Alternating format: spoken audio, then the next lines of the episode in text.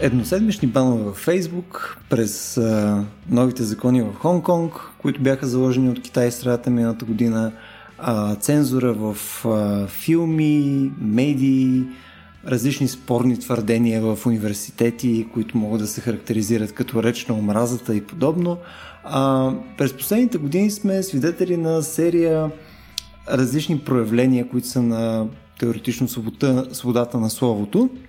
И съответно разговорът все по-често става а, актуален за това има ли някаква граница, която всъщност демаркира свободата на словото от съответно какво е ползата за обществото, кое е по-голямото благо за обществото.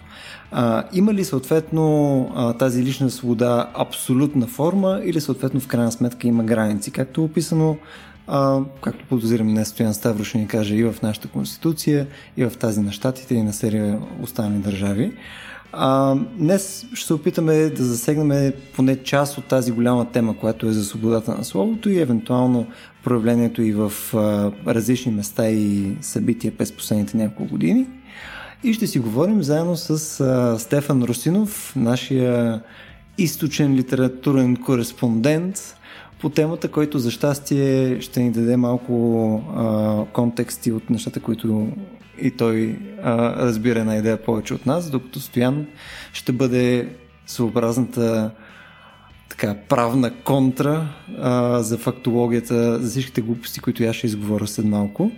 Тук, между другото, само ще вмъкна, че е сега, докато се опитахме да почнем да записваме това нещо, Стоян тък му почна да казва някакви неща за Китай и му спря интернета, изгаси му се микрофона, нали, абсолютно беше цензуриран от неназована трета страна, така че момчета трябва да внимаваме, нали така?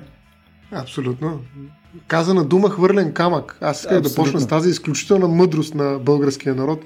Така че всяка дума е камък. Важно е да знаем за какво ще я използваме и съответно, ако някой тръгне да хвърля срещу нас, как да се предпазим. Така че думите не са, да не са лесни неща. Знаеш. Жабки с камък, да, може. може. Добре, момчета, искате ли да, да, да се опитаме, защото тази тема нали, е ясно, че в един едночасов или песимистично погледнато двучасов разговор нали, няма успеем да обгърнем. А, Искате да започнем от нещо абсолютно а, по-просто, а то е какво конкретно за вас представлява изобщо а, свободата на словото изобщо, за да видим след това през, ако изобщо смятаме да дадем някаква дефиниция и да почнем нататък вече с някакви примери, неща, които са ни по-актуални. Ами, Любо, ако искаш, както ти ме посъветва, така или по-скоро посочи с пръст да ви прочита всъщност текста на нашата конституция, да започнем от там, uh-huh. като видни конституционалисти, нали? А, псевдо, но все пак а, хора, които държат на, на, на конституцията си, виж какво пише в член 39 от нашата конституция, алинея първа. Всеки има право да изразява мнение и да го разпространява чрез слово, писмено или устно, чрез звук, изображение или по друг начин. И във втората линия на същата разпоредба са дадени ограниченията на това право да изразяваме мнение. Това право не може да се използва за накърняване на правата и доброто име на други го и за призоваване към насилствена промяна на конституционно установения ред, към извършване на престъпления, към разпалване на връжда или към насилие над личността.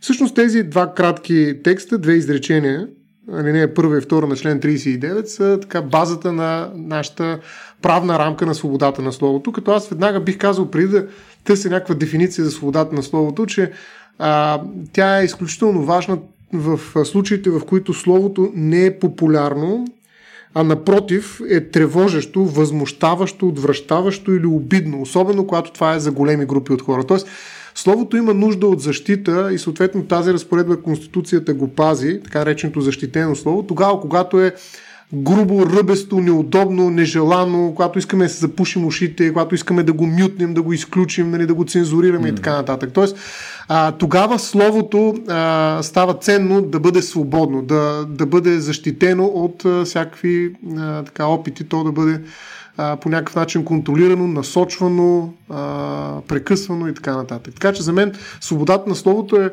а, така много ключов а, разговор, защото е свързан с а, такива особени неудобства в а, социалните отношения, когато ние трябва да търпим това неудобство, именно в а, името на свободата. Тук, между другото, мен, това до, доста ми хареса и точно бяхте питал преди а, да започнем разговора ни за тази първата поправка, която е в Американската конституция, която всъщност точно с това борави, с нали, сходен, сходно описание съответно на границите, които са на свободата на словото.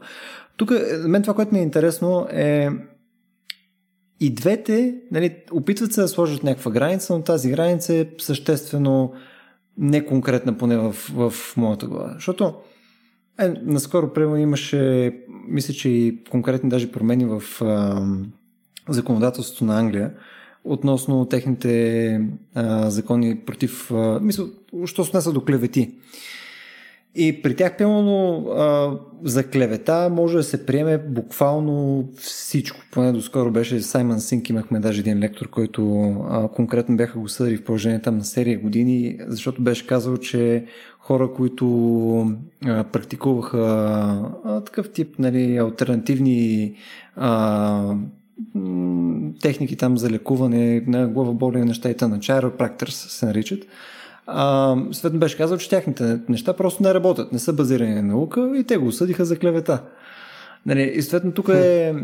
А, защо го давам това като пример? Защото неща като клевета, неща като примерно в някои ам, примерно ислямски държави и така нататък, а, като светотатство и прочее, те, са ти, те ти боравят именно с някаква относително къдрва дефиниция на какво е окей okay да казваш. Намек, до кога е всъщност твоето право на свободно слово? Защото дефиницията на клевета е едно за едно друго. Е това, което си говорихме с теб малко по-рано.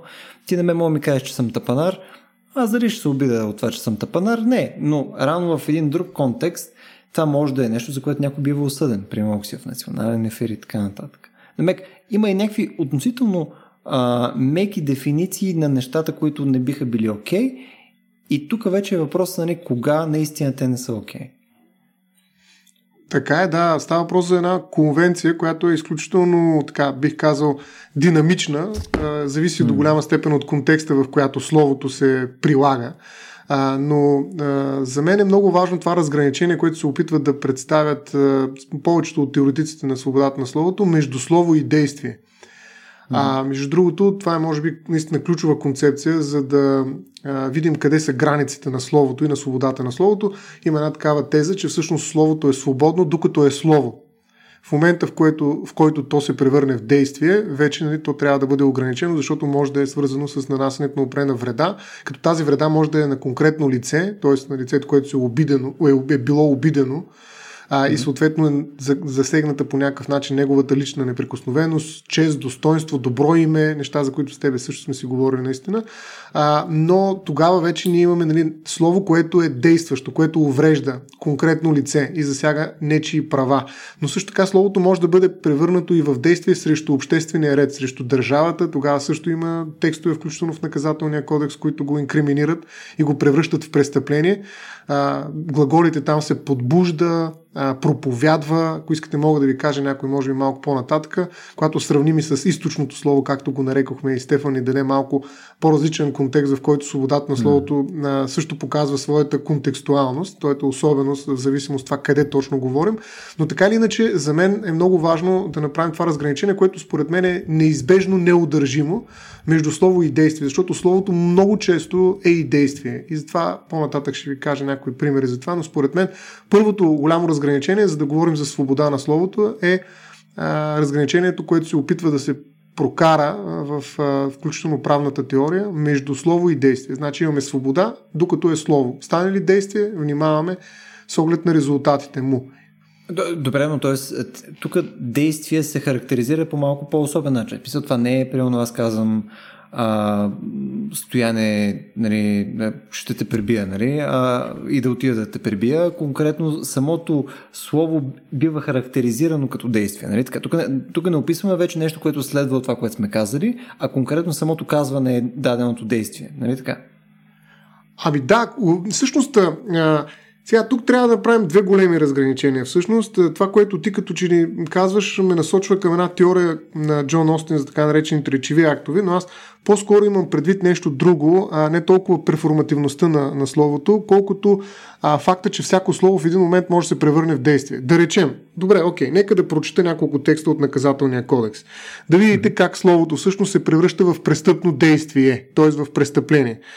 А, ето го единият текст, член 98. Който подбужда чужда държава или обществена група в чужбина към война или друго враждебно действие против републиката, се наказва с лишаване от свобода от 5 до 15 години. Друг член, 108, алинея първа, който проповядва фашистска или друга антидемократична идеология или насилствено изменение на установения от Конституцията на Република България обществен и държавен строй, се наказва с лишаване от свобода до 3 години или с глоба до 5000. По същия начин, който опетни герба, знамето или химна. Това може да стане и с думи. Нали? А, това също е престъпление. Друго престъпление, 117 или не е втора, а, който подбужда друго към убийство, се наказва с или колко си а, лишаване от свобода. Член 62. Който чрез слово, печат или други средства за масова информация или чрез електронни информационни системи или по друг начин проповядва или подбужда към дискриминация, насилие или омраза, основани на раса, народност или етническа принадлежност, се наказва. По същия начин, когато е възоснова на, на религиозна основа, така да се каже. А, има едно престъпление против реда и общественото спокойствие, съкръщавам, има немалко още престъпления, които са свързани с словото, но ето го 320, алинея първа, който явно подбужда към извършване на престъпление чрез проповед пред множество хора или чрез разпространяване на печатни произведения или по друг подобен начин се наказва с лишаване от свобода до 3 години, но с не не с по-тежко наказание от това, предвидено за самото престъпление, към което подбужда. Тоест, а, виждате как а, словото става доста по-агресивно и влиза в един настъпателен режим и това mm-hmm. много ясно се лечи от глаголите, които се използват в наказателния кодекс. Подстрекателство под някаква форма. Да, нали, в Конституцията казва призоваване, е точният е, термин, който член 39 или не е втора използва. След това става подбужда, проповядва, нали, проповед, а, тоест, това са едни много силни глаголи. И всъщност, може би, това са наистина думите, които са а, най-опасни в нашия език. Глаголите. Mm-hmm. Защото mm-hmm. те, нали, всъщност са прехода към някакво действие. Mm-hmm, да, те описват съответно действие. Тук, между другото, сега като каза глаголи, това е интересен преход, по който пък аз си мислех специално покрай това, че Стефан ни е, така да се каже, нашата топла връзка към източния свят. И мен би ми било любопитно, примерно, дали, то може би и преди съм задавал сходен въпрос, но то винаги има някакво проявление на културата, което се вижда в езика, нали така? Тоест, има ли нещо, което, примерно, това, че ние сме в някаква западна култура, нищо, че нали, сме а, друг език, примерно, от нали, западните държави, но има ли някаква фундаментална разлика, по който се говори, примерно, за свободи изцяло в а, източния свят, за разлика от тук, защото нали, ние слагаме доста висока стойност в рамките на нашия език върху всичките тия нюанси, които са изстоянно писани. Нали, това, че подбуждаш, това, че съответно склоняваш някой към нещо, това, че ти си дали си свободен или си овластен или си оправомощен и така нататък. А, дали има нещо, което може да кажеш, че се различава фундаментално начина им на мислене, което е вследствие на а, езика? Честно казвам, не смея да правя някакви такива генерални заключения. Никога не съм бил добър в а, такъв начин на мислене. Сигурно има начин да се направи нещо а, интелигентно а, такова, но а, сега като ми задаваш този въпрос, първото, което ми идва и а, може би е някакъв а, дървен и клишиниран отговор е, че очевидно на Запад имаме повече склонност да въздигаме индивидуалното, докато на изток има повече склонност да се въздига колективното. И свободата на изразяване в този ред на мисли там не е обязателно сред най-високите идеали. Ето, ние тук казваме, този човек а, говори много прямо. Той казва нещата както са. Ето, Тръмп затова mm-hmm. го харесваме, защото той ги казва нещата как, както, са, както са си, не, не спестява нищо. А, докато ето, примерно на мене, на мене лично ми коства големи усилия да не ръся непрестанно глупости и аз полагам големи усилия да, да, да не го правя. И това в същността си е доста конфуцианско. Там има почет към човека, който наделява първичните си импулси и успява да постигне целта си по, по заобиколен начин. Mm-hmm. Това, което на либерално настроения човек, примерно, може да му се стори като не свободния начин на изразяване, всъщност там в известна степен е издигнато като идеал. Така че ти сам да се ограничаваш, сам да си налагаш ограничение на свободата на словото, е някакъв вид идеал още от Конфуций. Там си го има едно да, да преодолея себе си, за да се впиша в етикета. Това е груп превод на нещо, което Конфуций е казал с 4 иероглифа, разбира се. Да, Но, е, интересно, кой за... от иероглифите е бил, нали, точно да преодолея себе си? Еми, на, на китайски е къдзи. но, но да не, не, влизаме, не, не влизаме в китайски.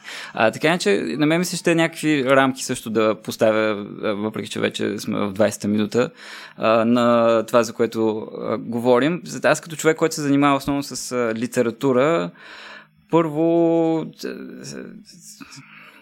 очевидно това, което мисля ще да кажа, че имам повече въпроси, отколкото отговори по тая тема, което е някакво, предполагам, изплъзване или може би безотговорно незаявяване или неизползване на свободата на словото или не, безотговорно не налагане на мнение. Тоест аз нямам категорично мнение, отказвам се от категоричното мнение по този въпрос. И другото е, че мен ме интересуват мътните територии там, където се срещат тези понятия, които ги споменахте и двамата няколко пъти, личното право и общото благо. Границата между тези две неща за мен е изключително мътна и като така тя е изключително благ източник на материал за размишление, изобщо за човечеството, което е един политически регулиран, една политическа регулирана общност. И важното, когато преди да започнем да говорим за Китай, защото там винаги първото нещо е, а те там нямат свобода на словото, нали? там имат цензура. И е редно, както и Стоян направи, да засегнем въпроса, че никъде няма абсолютна свобода на каквото и да е, включително на, на словото а, той прочете от Българската конституция. Ме се ще да прочета един отказ от а, Всеобща декларация за правата на човека и гражданина, а, от която е м- прията във Франция и е потвърдено от преамбюла на Конституцията на Петата република от 58 година. Свободната размяна на мисли и мнения е едно от най-скъпоценните права на човека. Всеки гражданин може да говори, да пише, да печата свободно, само при условие да не злоупотребява с тази свобода в случаите определени от закона. А, тоест, още в а, самото обявяване на тази свобода на словото има а,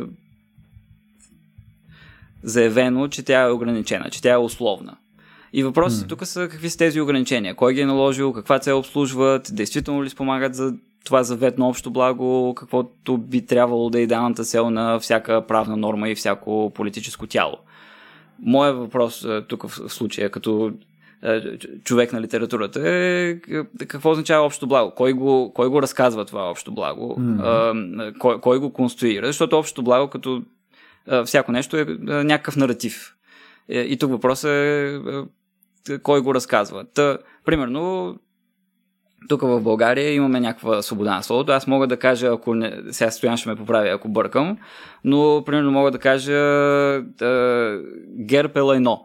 Примерно това мога да го кажа, без да има някакви последствия за моя статут на обикновен гражданин докато вече ако кажа Бойко Борисов и биси майката, мисля, че може би ще се вкарам в някакви неприятности. Но така е, че...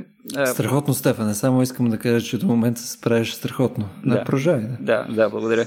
а, Скоро ще имаме насвиждане, нали? Докато в Китай положението е корено различното положение, че там примерно също има нали, закон за клевета. Впрочем, имаше един китайски автор, който беше казал, направил много хитрумното сравнение че в, на Запад може да си напсуваш правителството, но не може да си напсуваш съседа. В Китай може да си напсуваш съседа, но не може да си напсуваш правителството, което не е съвсем така всъщност, защото в, в Китай също има закон за клевета. Просто mm. може би не се приема твърде толкова на сериозно, колкото на Запад. А, но корената разлика в Китай е, че там правната, нали, правотвореца е решил, че не можеш да кажеш държаво, аз ще те заколя. Както, примерно, аз не мога да кажа Стояне ще се заколя, защото сме обсъждали с вас преди, че това нещо Стояне е държава. Стоян не е държавен, Стоян е индивид и той може да ме съди за заплаха за, за живота му, примерно, както си говорих. Сега, това, че убийството на Стоян е почти консенсусно лошо нещо, въпреки че Любо може да не се съгласи с това. Да. не е 100% реших, че ще кажеш, лошо нещо. Реших, че ще кажеш, че е обществено благо, нали? Може, не знам. Зависи кой разказва. Ако Любо разказва, може и да е. Но нали, докато сме се разбрали, че убийството е, е нещо, което е със сигурност лошо, вече тези неща с заплахата за убийство, с клеветите са, са доста несигурни като и като индивидуални убеждения, и като правна норма и варират доста в различните държави. И за мен, за мен това е интересно. Та, в Китай нали, не можеш да кажеш държава ще заколя, или партия ще се заколя, или правителство, или социализъм ще се заколя. Това е, това е корената разлика. Всъщност там има ограничение на този вид говорене. И за мен това е интересно, примерно, понеже аз преподавам китайска култура в Софийския университет и често говоря за цензурата и са ми интересни реакции на студенти. Примерно имал съм студенти, които а, са казвали, че тях това много ги кефи, че има такава цензура в Китай. Защото видиш ли, тук ние в момента имаме ситуация с коронавирус и президента казва едно, премиера казва друго, пък епидемиолозите казват трето и ние не можем да се оправим. Пък в Китай си има само едно нещо и, и това е супер. Та, та за мен е интересна тая привлекателна страна на, на, на китайската а, цензура. И тук въпроса, общия въпрос, с което ще, ще спра тази част от а, изказването си вече, е а, избора между две опции. Да оставим ли всички мнения да се ширят свободно и по някакъв начин естествен ние като развиващо се общество да оставим истината да изплува и тя в крайна сметка ще изплува. Или да се утаи. или, или да се отиде, да, или да трием манипулациите. Това за мен е, е много интересно. А, но, но най-важното, което искам да кажа е, че наистина над над всяка свобода стои някакъв политически идеал. И това от принципна гледна точка е еднакво в авторитарни и в демократични държави. Тоест има някакво общо благо, кое, което винаги стои над свободата на словото. И, и за мен тук вече почва дебата как точно да го ограничаваме. Може ли една реакция, един въпрос да направя? А, всъщност реакцията ми е, че доколкото те слушам, а, ако в, а, на изток така, източното слово е ограничено с оглед на по-скоро конкретни индивидуални субективни права, т.е. трябва да има конкретна жертва в лицето на определено човешко същество, то в, а, на, на, на изток, нали, всъщност на запад беше това, то на изток се защитават повече абстрактни идеи. Защото ето, ти каза, даде примера с това държаво ще те убие или партия ще те убие. Това са абстрактности, това са доста високо ниво а, несъществуващи неща, но които са свързани с а, една много важна идеология, която крепи този обществен строй, най-вероятно в Китай. Тоест там абстрактното се защитава повече, отколкото конкретното. Това вярно ли е? В смисъл, а, нали, в някаква степен престъплението, което е насочено срещу партията, която по някакъв начин олицетворява и общото благо, е много по-тежко наказуемо, отколкото престъплението, което е насочено спрямо конкретно същество, твое съсед, който е по-скоро носител на някакъв личен интерес.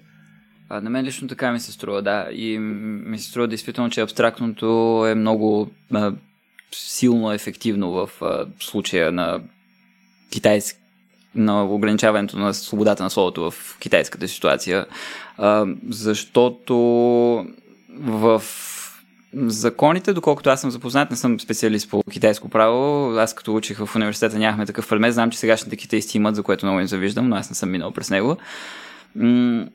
Е, е включено престъплението опит за подриване на държавната власт.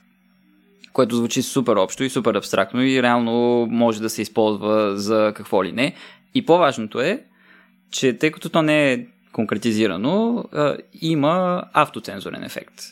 И, да. примерно, много творци, филмови, литературни и така нататък, просто гадаят за какво могат и за какво не могат mm. да пишат и щът не щът почват да избягват темите, в кои, които могат да ги вкарат в а, някаква неприятност. Се презастраховат също най-вероятно. Точно така. Да. Това се нарича, между другото, в друг контекст, се нарича смразяващ ефект.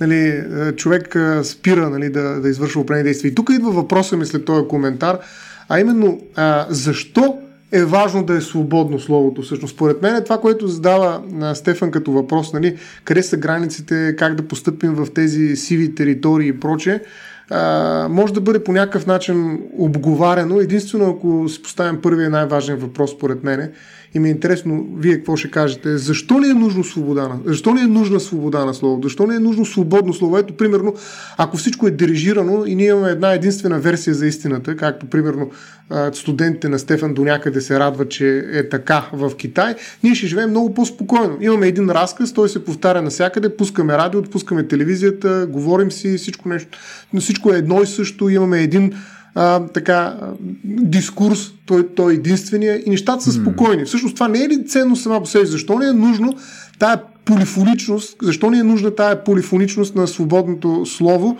която не просто ни дава нещо, ами ни обърква, а, унищожава всякаква сигурност, кара ни непрекъснато се чудим кое е вярно, кое не е вярно. Сега виждаме проблема с те наречените фалшиви новини. Между другото, наистина съгласен съм, че трябва да се казва дезинформация, защото те не са новини и така нататък. Тоест, а, а, защо е ценно свободното слово?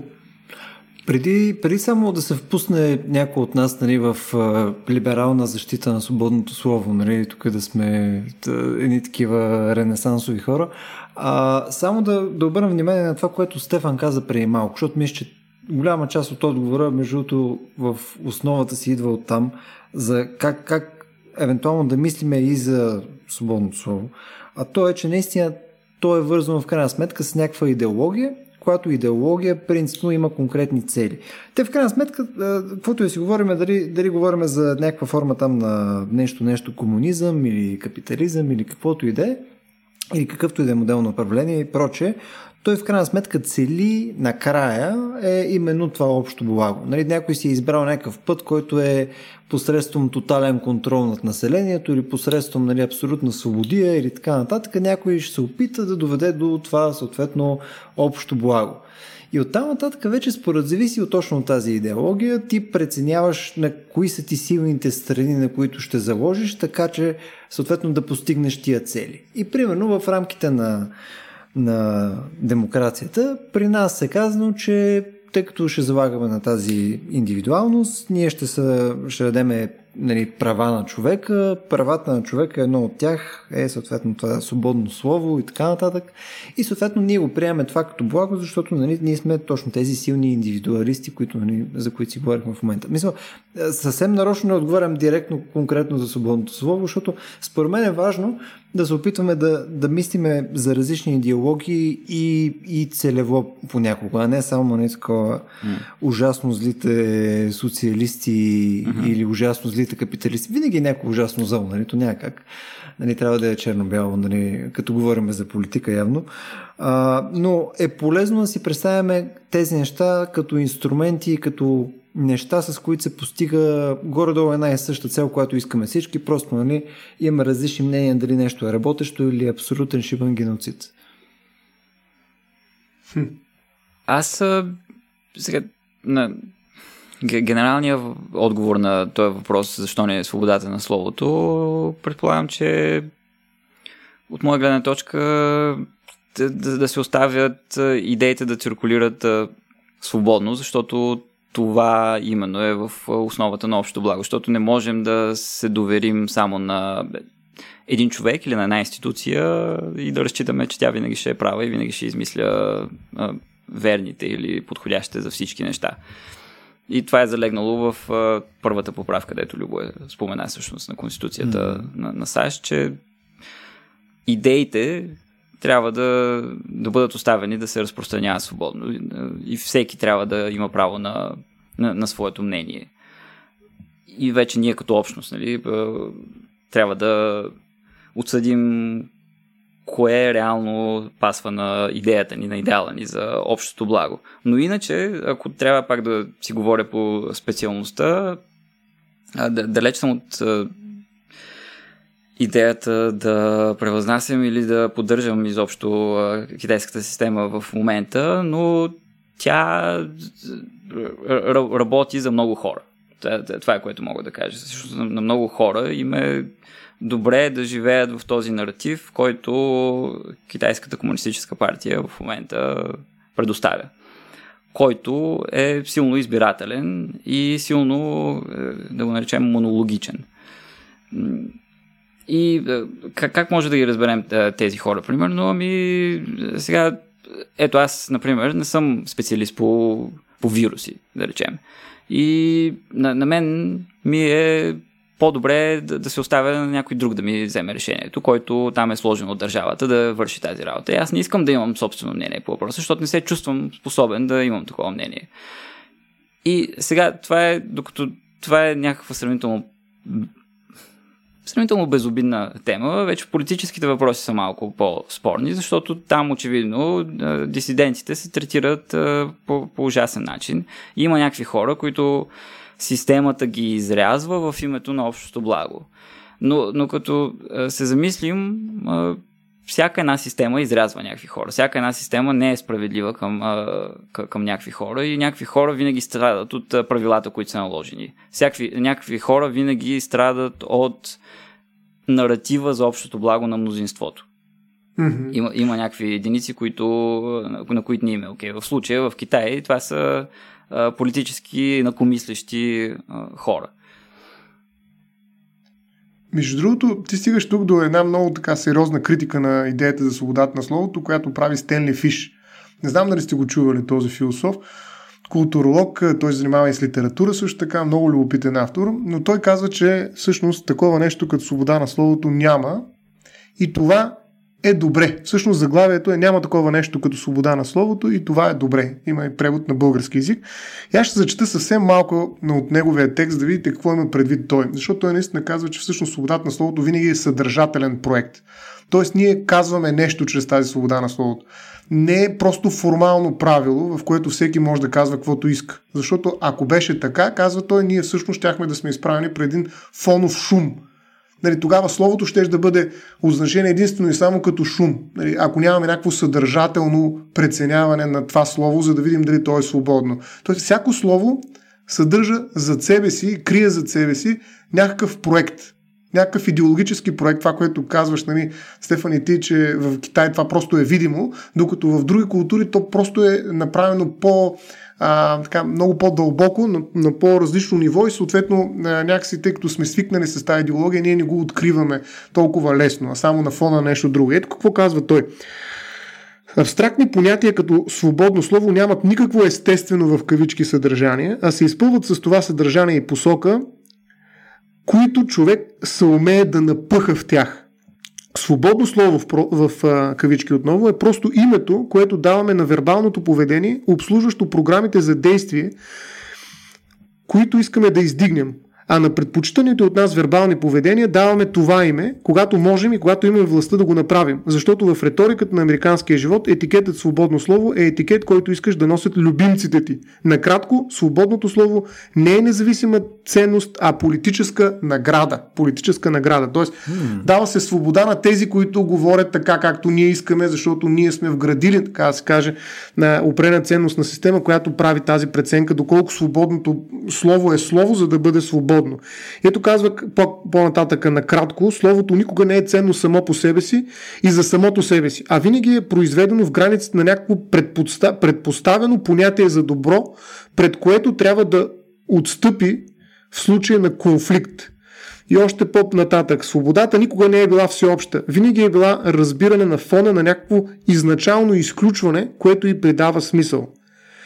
А, той разглежда и първата поправка, която прави това разграничение, за което ви казах между реч и действие, а, но е изключително категоричен, че всъщност а, а, свободното изразяване, отново го цитирам, може да е главна ценност само ако това, което цениш, е правото да вдигаш шум, това, което ви казах, но ако си ангажиран в някаква целева дейност, в хода на която се оказва породено словото, рано или късно стигаш до момента, в който решаваш, че някои речеви форми не следва не следват, а застрашават тази цел. Няма повече да цитирам, макар че текстът е много любопитен, много богат, а, но неговата критика е изключително фундаментална, защото той казва, а, всъщност свободата на словото обслужва определена идеология, която е доминираща в рамките на определен политически и социален а, или пък някакъв друг, включително научен контекст, защото бихме могли да кажем, че и в науката има нещо такова като свобода на научното слово, т.е. някои концепции не могат толкова лесно да бъдат защитавани, заявени и прочие в научна среда. Тоест, в различните контексти има някаква задна рамка, която структурира, така да се каже, говоренето в това пространство и предопределя критериите, на базата на които ние освобождаваме едно слово и затваряме друго слово, като го дисквалифицираме и казваме, че то попада в ограничението на словото. Е, добре, обаче, е, тук аз съм относително съгласен, че по-скоро причината, поради която е полезно да имаме свободно слово е именно за да нямаме този тип а, а, създаване на граници точно на инакомислещи. Защото ако погледнеш а, по-назад във времето, мисля преди научната революция или там просвещението и така нататък, а, нали, то какво се получава? Ти наистина си имал концентрация на свободно слово в конкретни касти. Примерно да кажем в а, църквата или в а, конкретни нали, политически фаворити и така нататък. И в, в момента, в който на тях им дадеш, но на другите не дадеш, ти точно по този начин фаворитизираш конкретни, а, конкретни теми, които да бъдат с превес. Но, примерно, когато го дръпнеш в момента, а, мисъл в 21 век, а, и се опиташ да направиш сходен паралел, при мен се чупи. Смисъл, поне в западното общество, за щастие мога да кажа, че по-скоро се чупи. Мисля, не, мож, не мисля, че мога да кажа, че по същия начин, по който примерно църквата е имала монопол върху това как работи света, преди съответно да почнем там да се горим на клади неща и така нататък и да почва да става по-економически и политически скъпо съответно да ги говориш тия неща. А, мисля, преди това, тъй като практически папата е можел да каже каквото си иска, нали, той е имал тая свобода и той съответно е имал а, тази опция да си налага своето мнение вследствие на своята свобода и никой друг не е имал тази свобода. Но в момента не мисля, че този паралел работи много добре. Мисъл, има конкретни такива джобове на липса на свобода на словото, за които нали, буквално в две изречения казах в началото, нали, които в момента може да ги видим, но не мисля, че може да направиш особено паралел в, за науката в момента спрямо това, което се случило преди 16 век, примерно. Ами аз мисля, че папата не е имал някаква особена свобода на словото всъщност, защото по-скоро той е трябвало да говори отговорно. Църквата, да кажем, да. Okay, и църквата да кажем, също. Това е отговорно говорене, т.е. говорене, при което внимаваш. А, съвременен вариант на този тип отговорно говорене е всъщност така наречената политическа коректност. Нали, ти говориш и едновременно с това мислиш какво казваш и какво трябва да пропуснеш. Това, което Стефан до някъде каза, че нали, хората спират да говорят напряко и директно. И когато се появят такива хора като Тръмп, те нали, изведнъж получават получават някакво голямо обществено да. доверие, защото те казват истината, едва ли не. А всъщност, по-голямата част от хората, които са в някакъв конкретен наратив и внимават да опазят този наратив или да го управляват по определен начин, те винаги внимават и какво говорят. Тоест, тук става просто не толкова за свободно слово, колкото за отговорно говорене. Така ми струва на мен. Ами, окей, това може да се съглася с а, това, само че въпреки, че те все пак трябва да внимават какво казват, защото в крайна сметка те трябва да защитат и, и визията на позицията, която защитават и така нататък, те все пак могат да го кажат. В смисъл, в крайна сметка те могат да кажат нещата, които са в рамките на тяхната доктрина и съответно, когато можеки да говорят за тяхната доктрина изобщо, нали, в каквито рамки те си сами дефинират, те имат тази свобода да го направят. Но ако ти дойдеш и съответно Стоян Старво иска да каже вече са, тук Исус е супер, но нека да ви кажа за Буда. Нали?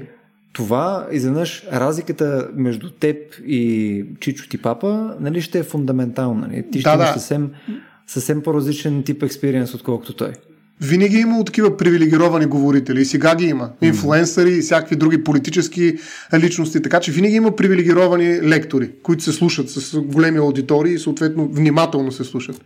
Но тук имаш демократизация в такъв случай на, на, на слушането, а не на говоренето. Защото в момента а, не ти е ограничението от какво да кажат, а по-скоро дали има кой да ги слуша. Защото деца вика ние в момента мога почваме да си говорим всеки неща. Въпросът е колко ни слушат спрямо, примерно, сета, Джо Роган. Нали, тоест не е ограничение при тебе какво да кажеш, а дали ще си интересен да бъдеш слушан, което е доста по-различно. Абсолютно колкото... силно е това. Абсолютно, всъщност сега в момента словото основно се затваря, нали, тези джобове, за които ти казваш, има и такива джобове, mm. които се затвори. Всъщност, когато ти ограничат аудиторията или успеят да привлечат поради някаква причина аудиторията в определени пространства и насите това пространство с определен тип говорене, на практика твоята свобода не е кой знае каква, защото ако няма къде а, да кажеш нещо, което ще се чуе от другите с достатъчно висок импакт нали, върху тяхното поведение, на практика твоята свобода е а, по-скоро някаква терапия словесна. Нещо, което правим доста сериозно в Vox Nihile. Нали?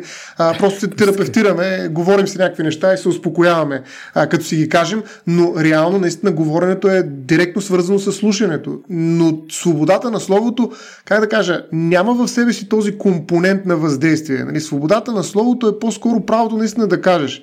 А, нямаш право да те слушат. Mm-hmm, в никакъв да. случай не можеш да изискваш от някой да те слуша.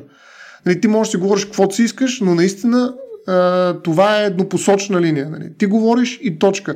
А някой дали ще слуша или не, това зависи от него. Това е част от неговата свобода да слуша. Нали. Може да говорим наистина за някакво обратно, реципрочно такова право или понятие като свободно слушане. И това е всъщност до голяма степен медийната свобода. Нали, аз искам да мога да си избера кой подкаст да слушам, изобщо дали да слушам подкаст, дали да слушам телевизия, радио и така нататък. Това е част от свободата нали, на, словото, но по някакъв по-различен начин, защото това е а, нещо, което слушателят прави. Нали, той избира, но трябва да може да избира. За да може да избира, ти преди това трябва да дадеш свобода на тези, които говорят. И когато те са много, ти вече имаш плурализъм в говоренето и избор при слушането. Така че две неща наистина са тясно свързани и наистина така имат социално значение, когато са сдвоени. Нали, най-голям принос, така да се каже, в а, някаква активна посока при някаква промяна социална в обществените отношения, ти можеш да предизвикаш само ако твоето говорене успее да наделее в един дебат, нали, в един такъв а, а, плуралистичен форум нали, на, на, на говорещи и някой те чуе достатъчно дълго и достатъчно а, много като брой, за да инициира съответната социална промяна. Точно така, точно така. В смисъл, т.е.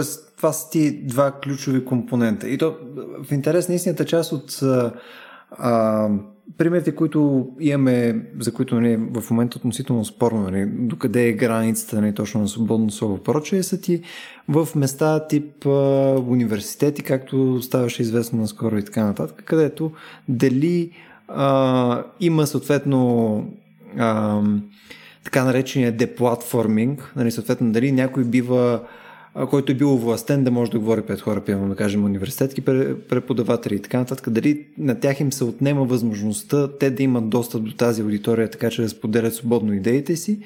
И съответно, ето това е един от примерите, където нали, някой бива, а, бива му отнет този основен компонент на неговото свободно слово. Нали. Той е можел да достъпва до тези хора, но сега вече не може.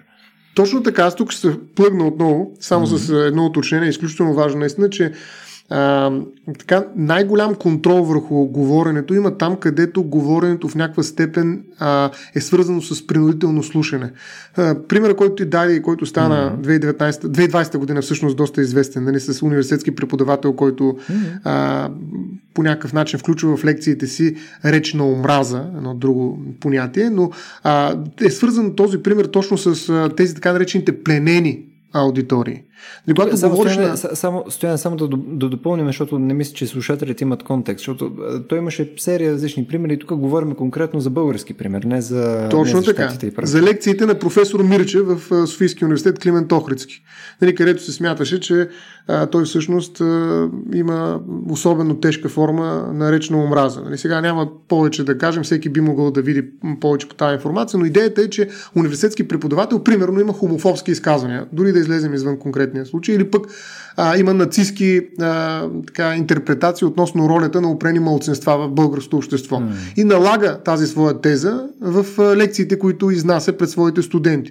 Само, че става въпрос mm. за аудитория, която не може да избира кой да слуша. Аз, когато отида на един предмет, да речем история на българската нация, то всъщност това, на българския национализъм или нещо, каквото и да е било, аз имам една лекция, която трябва да слушам и съответно преподавател, пред който трябва да се явя на изпит. Тоест, аз не мога да си избирам кой да слушам от това е много рядко в университета би се предложил такъв вариант, в който имаш няколко а, лектора по една и съща дисциплина и ти можеш да си избереш. Нали? Но дори тогава изборът е ограничен. А, така че аз съм в някаква степен пленен от този лектор, нали? затова е тази думичка пленена аудитория. Нещо повече, аз намирам в иерархическа връзка с него. Аз зависи от този човек дали ще мина този изпит, съответно дали ще се взема дипломат за висше образование. И неговото говорене е много по-силно, нали, много по-монологично и в този смисъл потенциално опасно, защото аз се намирам в особен режим на слушане. И затова нали, това, което ти направи като разграничение, ни помага да разберем и тази ситуация, че всъщност свободата на говорене е тясно свързана и с свободата на слушане. Ти можеш си свободен да говориш, само ако другите са достатъчно свободни да слушат. Защото аз, ако съм единственият преподавател, който преподава този предмет и единствения, който ще ги изпитва след това тези студенти и започна да говоря каквото си искам, т.е. при пълна свобода, без никакво ограничение, хората на среща не са с подобна свобода нали, пред себе си. Те не могат да, да излезат от това, което им казвам, защото те в крайна сметка трябва да го възпроизведат, за да се вземат изпита. Но те може да не вярват в това, може да го успорят, може да искат да кажат нещо друго. А, но иерархичната връзка, тя е, нали, все пак не е такава типична, но ако, си, ако работодателя, примерно, има речна омраза спрямо теб, тогава ще видиш наистина, че тази иерархическа връзка е много по-силна. Така че свободата на говорене, на словото, е по някакъв начин пропорционална на свободата на слушане. Тук, между другото, само да, да вметна нещо. Принципно, в момента, в който нали, съответният преподавател, той е част от тази иерархична структура и съответно той има наистина така наречената нали, аудитория, която няма избор, нали, captive audience, а, нали, то едно да, да си комик и съответно да затвориш, да заключиш вратите и да нямат избор, освен да си слушат тъпите шеги. Нали. А, това е един случай. Само, че при университетите има един а, друг нюанс, който нали, е... А, тук след това ще чуем и Стефан да, да каже, защото той е малко по с двата караха в университетите, но мен това, което ми е любопитно, университетите имат един в моята глава малко по-различен статут и той ти е а, практически на някакви такива своеобразни бастиони на свободомислието. Нали? смисъл, те трябва да са място, където могат било то и ужасни идеи, нали, да се споделят свободно вследствие на хора, които нали, не могат просто да бъдат ам, а, уволнени или наказани и така нататък, а съответно те могат да имат карт бланш да говорят дори пълни глупости с идеята, че понякога някои от тези пълни глупости ще достигнат по-близо до истината, отколкото ако само си в а, някакъв много конкретен политически или някакъв друг наратив, който е изгоден на обществото към дадения момент. Тоест, а, те са а, нали, някакъв локус на промяна, който иначе ние нямаме другаде. Така че съгласен съм, че го има това нещо при преподавателите, но нали, университетите първо а, не са само преподаватели, а те имат и малко по-различна функция. Какво ще кажеш, Стефане? Ох, ами тук има много проблеми, включително, примерно, аз като ме, ме викат да... Един от проблемите е липса на стандарти, липса на ясно заявени стандарти, поне от моя гледна точка. Примерно аз съм извикан като преподавател и просто съм, реално се чувствам като хванат от улицата и блъснат в една аудитория да, да говоря на студентите, каквото ми падне. Никой не ме е проверява какво говоря, може и аз да говоря пълни глупости и, и да не го съзнавам. А, така че това е липса на някакъв етичен стандарт, на някакъв академични критерии или поне липса на усилие на преподавателите да бъдат запознати с, с това. Ня, някакси има подразбиране, че ние следва да сме щом сме извикани там, трябва да сме супер, трябва да сме света вода не напита. И дру, другия което, проблем... Между другото, извиня, че те прекъсвам, между което според мен е окей. Okay. By the way, ако някъде е окей, okay, според мен там е окей. Okay. Мислиш ли? Да. Не, не знам, не съм сигурен. Аз се чувствам а, много неориентиран понякога, но, но, но да, това, което казваш, съм много съгласен с него и, то, и, и това, което направи, че се опита да върнеш малко назад в историята и мисля, че там може да намерим някакви корени на смисъла и на стоеността на свободата на словото. Примерно да си представим е, Джордано Бруно излиза и казва, тук знаете ли, пичове, те звездички, дето ги виждаме, всъщност не са, не са такива манички звездички, ами са слънца. И църквата казва, ти ли, ти ли на мен ще ми кажеш, че са слънца, е, ай, накладата. И, и всъщност въвеждането на а, свободата на словото, всъщност е някакъв начин ние да предотвратим изчезването, заличаването на, на, на тези идеи, които предизвикват, оказват натиск на мейнстрим наратива, и, и то някакъв кардинален натиск му, му оказват, заради възможността те в някакъв смисъл да са верни, по-верни от мейнстрим наратива или да го допълват по някакъв начин. И това много, е много силно ограничено в Китай, както казахме. Там има един много силен а, монологичен а, национализъм. И, и са, ако трябва да изредя примери, ще са а, безкрайни. Нали? Но, а, при, примерно, а, интересно е как нещата, които не могат да се споменават в Китай с засилването на позициите на геополитическата сцена на, на Китай, всъщност започват да повлияват и на, на други държави. Това, тоест, това вече не е а, просто някакъв, някакво явление да кажем, ами, нали, те китайци си там суверенна държава, си правят каквото си щат, нас ни касаем, а всъщност hmm. дори, дори ние в България, а, говорихме с вас, че а, гледаме холивудски филми, които са по някакъв начин ограничени от цензурната система на Китай. Защо? Ето, примерно, замислете се, а, се за 7 години в Тибет, което е филм от забравих коя година, 90 и някоя. И, и там имаме едни лоши китайци, които се появяват. А, и а, по това време а, китаецът е един много удобен злодей. А, защото там Като е, руснака малко.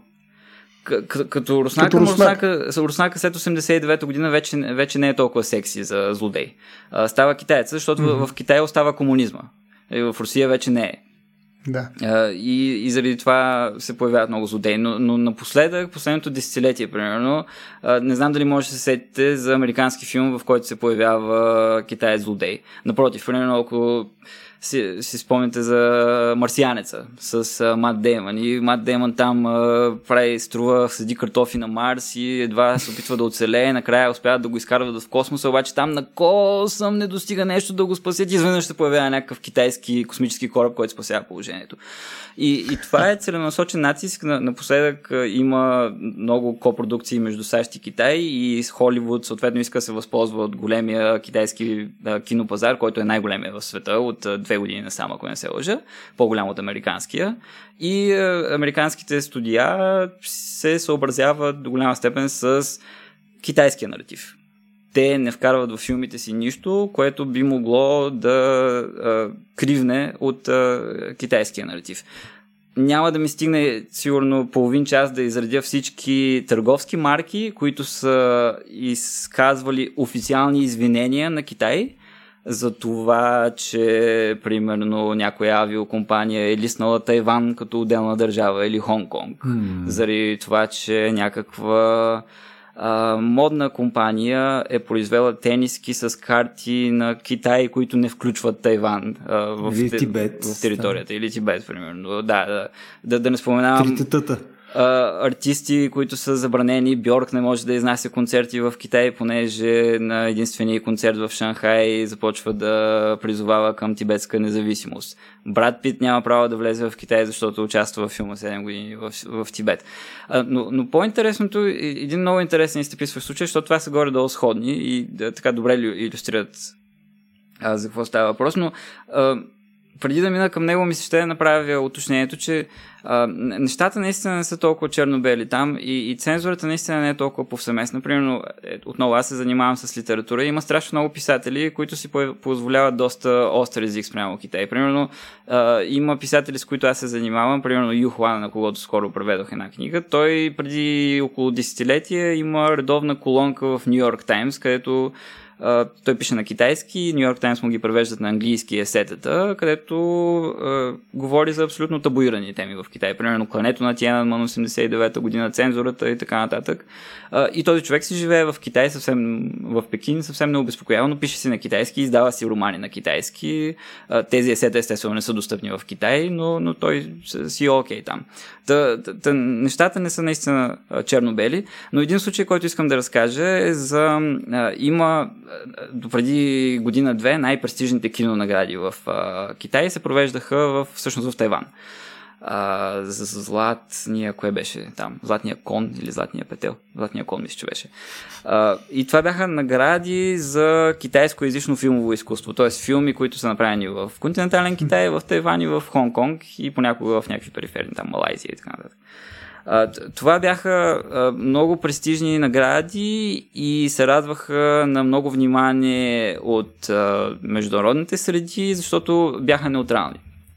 Провеждайки се в Тайван с международни журите и така нататък, те излъчваха филми, които действително имаха а, артистична стойност, а, творческа стойност, а не както обикновено в, в Китай, да, много често при оценката на, на, на филми, включително при преминаването през цензура на проекти за филми, действа политическата и идеологическата а, цензурна система.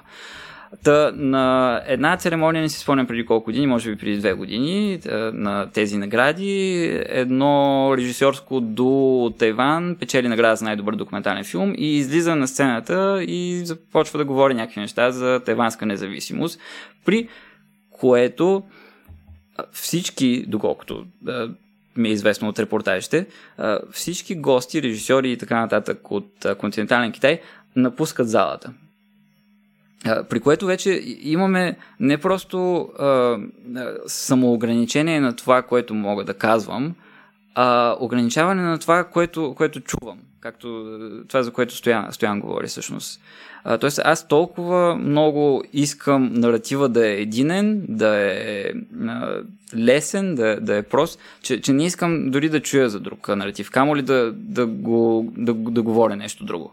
Е, и, и това е много интересно явление за мен в Китай, защото сега вече са спекулации тези хора дали са напуснали от страх, че ако останат нещо ще им се случи, или наистина е било все пак някакво усещане за самоограничаване на наратива, но, но този монологичен национализъм, който така властва в а, китайското слово, е, е, е много силен и е много интересна тема за мен. Да, между другото, точно от тук идва този проблем с натръпчивостта на определени форми на слово. Примерно, гей парадите, макар това не е директно слово, то е свързано с някакви действия, с някаква демонстративност или пък непрекъснато говорещите в различни интервюта малцинства и така нататък, създават едно усещане за натрапчивост на това слово. Нали? Повечето от реакциите, които някакси се налагат в последно време, казват, да, нямам никакъв проблем с тези хора, ама стига да са ми натрапвали техните модели, неща да ги слушам, неща да ги виждам, да се живеят живота, това си е техен живот, да се оправят. Само, че там е проблема всъщност, че ако ти им отнемеш аудиториите, те хора няма как да, да говорят, няма как да защитят правата си и да избягат от клопката на дискриминацията, която се случва де-факто. И ако трябва нали, да продължа с нали, тази топла връзка между говорене и слушане, това, което каза Стефан за Холивуд, според мен демонстрира как може да се организира един пазар на слушането, нали, чрез продажба на аудитории, за да може словото да бъде ефективно, включително и чисто економически. Защото какво прави Холивуд? Той може да вкара някакви послания, разбира се, това е въпроси на политика, в крайна сметка, в филмите, които произвежда, но той ги съгласува с този, който държи ключа към аудиториите, там където се плащат билетчетата. Нали, в един момент а, хората започват да се договарят на едно мета ниво, какви послания да вкарват в словото, което е филмирано и се продава като някакви касови продукции. Тоест, виждате, че той, който държи аудиториите, в крайна сметка, се оказва и основен играч на пазара на търсене и предлагане на свободно в кавички слово. Тоест, mm-hmm. словото започва да се държи като стока. Нали, какво ще кажеш, зависи от това кой ти плаща, държейки някакви аудитории, които ти дава. Нали, има някакъв трансфер особен, който се оказва, определяш за това какво ще вкараш в словото. Така че за мен а, наистина това по някакъв начин демонстрира и тезата на Стенли Фиш, за която ви казах и прочетох няколко негови неща, че в крайна сметка тук става въпрос за нали, транзакционен подход.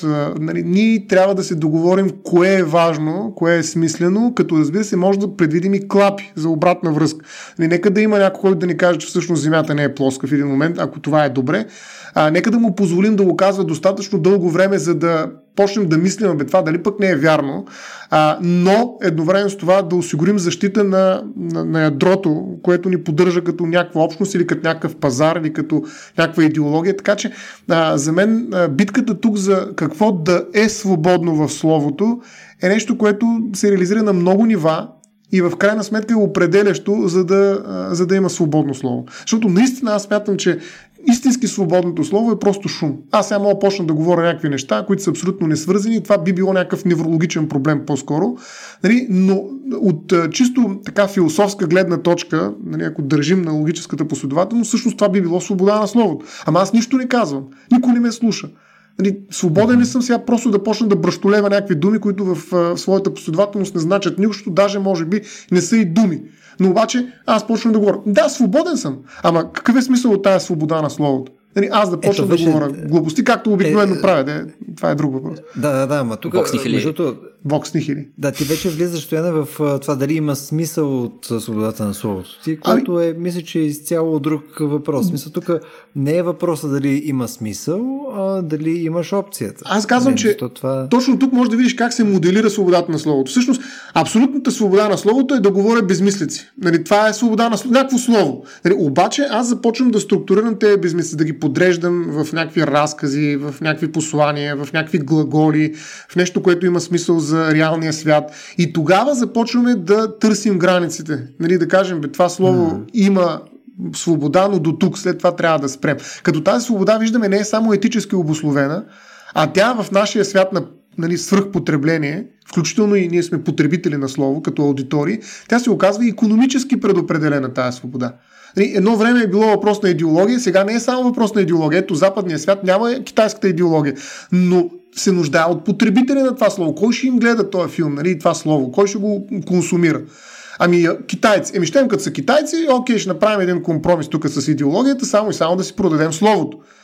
Така че и ние трябва да го представим като свободно, защото пък има едни други аудитории, които ще следят, че казват, те гледай какви цензури има. И затова нали, Стефан е абсолютно прав, че много хора не ги забелязват тези цензури в холивудските филми. И това е всъщност онова, което казва и Стенли Фиш, че всъщност а, програмата, която стои и се базира някакво изключване на някакви неща, а, е невидима. И тя е в основата на тази а, идеологема, включително и за свобода на словото. Така че а, мен ми се струва, че днес имаме много, много нива, на които словото може да бъде освободено и съответно закопчано.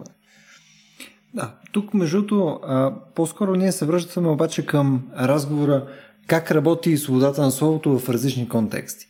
А, което между е малко по-различно от нали, ежедневно ползване между, така да се каже, такива неоправомощени ползватели, нали, които просто аз съм Любо, ти си Стоян и се виждаме на улицата и какви неща може да кажем е така. Без да сме с аудитория от 2 милиона слушатели в момента, без да сме политическа личност, без да сме съответно брат Пит в филм за Тибет или Бьорк, която там обяснява други неща. В смисъл, нали, в някакъв друг контекст. Контекст има значение и съответно то заради това имаме по-специфично и законодателство, свързано примерно с а, медиите. Точно нали, така. Тук ти може да допълниш, защото медиите са точно а, такива собственици на специфичен домейн за изразяване и съответно това е регулирано. И примерно регулацията, да кажем, на електронните медии в момента е доста по така любимата ми дума джугара джагара, отколкото на класическите медии. Примерно ти по а, национална телевизия мога да кажеш едни неща, докато ги кажеш във Фейсбук, въпреки че може да имаш много сходна аудитория във Фейсбук в интерес на истината или сходна аудитория в YouTube, да кажем си един от ютуберите, които има 180 хиляди сабскрайбера нали, в България или там колкото са максималните, 300 хиляди, ти във всеки един момент теоретично можеш да бъдеш гледан повече, отколкото хора гледат новините по БНТ. Mm. И съответно ти, нивото на свобода, което ти е а, в рамките на, на, на твоя канал, е порядъци по-различно, отколкото най-малкото като изразни средства или като твърдение и така нататък. В СЕМ ще отидат да проверят, примерно, дали Слави Клашара нали, а, е казал нещо, което е окей okay за пред а, малолетни ли? Много малко вероятно. Mm. Те, смисъл, най-вероятно не знаят за Слави Клашара. Mm. Тоест, а, тук аз по-скоро бих обобщил а, даже не конкретно нали, за, за дадени платформи, за да не се фокусираме конкретно върху Facebook, YouTube, нали, стриминг, дигитални неща и така нататък, а по-скоро върху контекста. И тук контекста просто много зависи от кой обръща внимание на, на, на човека, който говори в момента или не. Аз може би така бих го а, обобщил. Ами знаеш ли, всъщност непосредствено след този член 39, за който цитирахме от Конституцията е член 40 или не е първо, който казва, че печатът и другите средства за масова информация са свободни и не подлежат на цензура. Тоест, идеята за свободата на словото е тясно свързана наистина с свободата на печата, така да се каже. Но печата и медиите като цяло са силно регулирани. Ние си имаме специален закон за това нещо, като има голяма битка дали тези други канали, по които текат някакви информационни потоци, са медии или не. Да речем, дали един сайт, на който някой може да публикува някакви постове, един блог, да речем, е медия или не. А, дали всъщност Фейсбук е медия или не и така нататък. Тоест, а, има една битка за това какво да дефинираме като медия, за да го починим на опрени регулации, именно с оглед на това, че то разполага това нещо с аудитории, върху които въздейства. Тоест, отново може да кажем, че имаме квази пленени аудитории. Има хора, които като седнат си пускат тая медия всеки ден и съответно през този канал минава някаква информация, упражнява се, да кажем, някаква свобода. И от тази гледна точка закона изисква медиите да имат отговорно говорене, не само свободно. Те трябва да са свободни, да не са цензурирани, но все пак да внимават какво казват. Сега не могат да почнат да, да говорят всичко. И виждаме тук как се чупи тая конструкция за пълната свобода на, на, на, на словото, включително през медиите. Именно поради своите аудитории и своя статут на събиране на аудитории, насочен към а, по някакъв начин акумулиране на слушатели, медиите са регулирани. Но има други информационни канали, които все повече се налагат, за които ти каза и в някаква степен от по-големи аудитории, които обаче се дърпат от това да бъдат медии, за да не са регулирани и да предложат някаква форма на а, такава по-голяма хиперсвобода, в която могат да правят каквото си искат, защото видите ли не са медии, който иска да ги слуша, който иска няма ги слуша. Те нямат нали, някакъв а, а, така спектър от радиочастотния, нали, целият компонент около планетата, който разпространява някаква информация, те си пускат в YouTube, който иска да ги слуша, след като имат аудитория, да ги слуша. Те не карат никой по никакъв начин, не са медии едва ли не, не искат да се регулират. Това, че това не е така, разбира се, защото новите медии, в кавички, а, стават доста мощен инструмент а, наистина за въздействие върху своите аудитории. И това се вижда в момента и в САЩ. Не само в момента, началото на 21 година. Ами много, много други такива примери може да дадем, които а, показват силата на интернет медиите.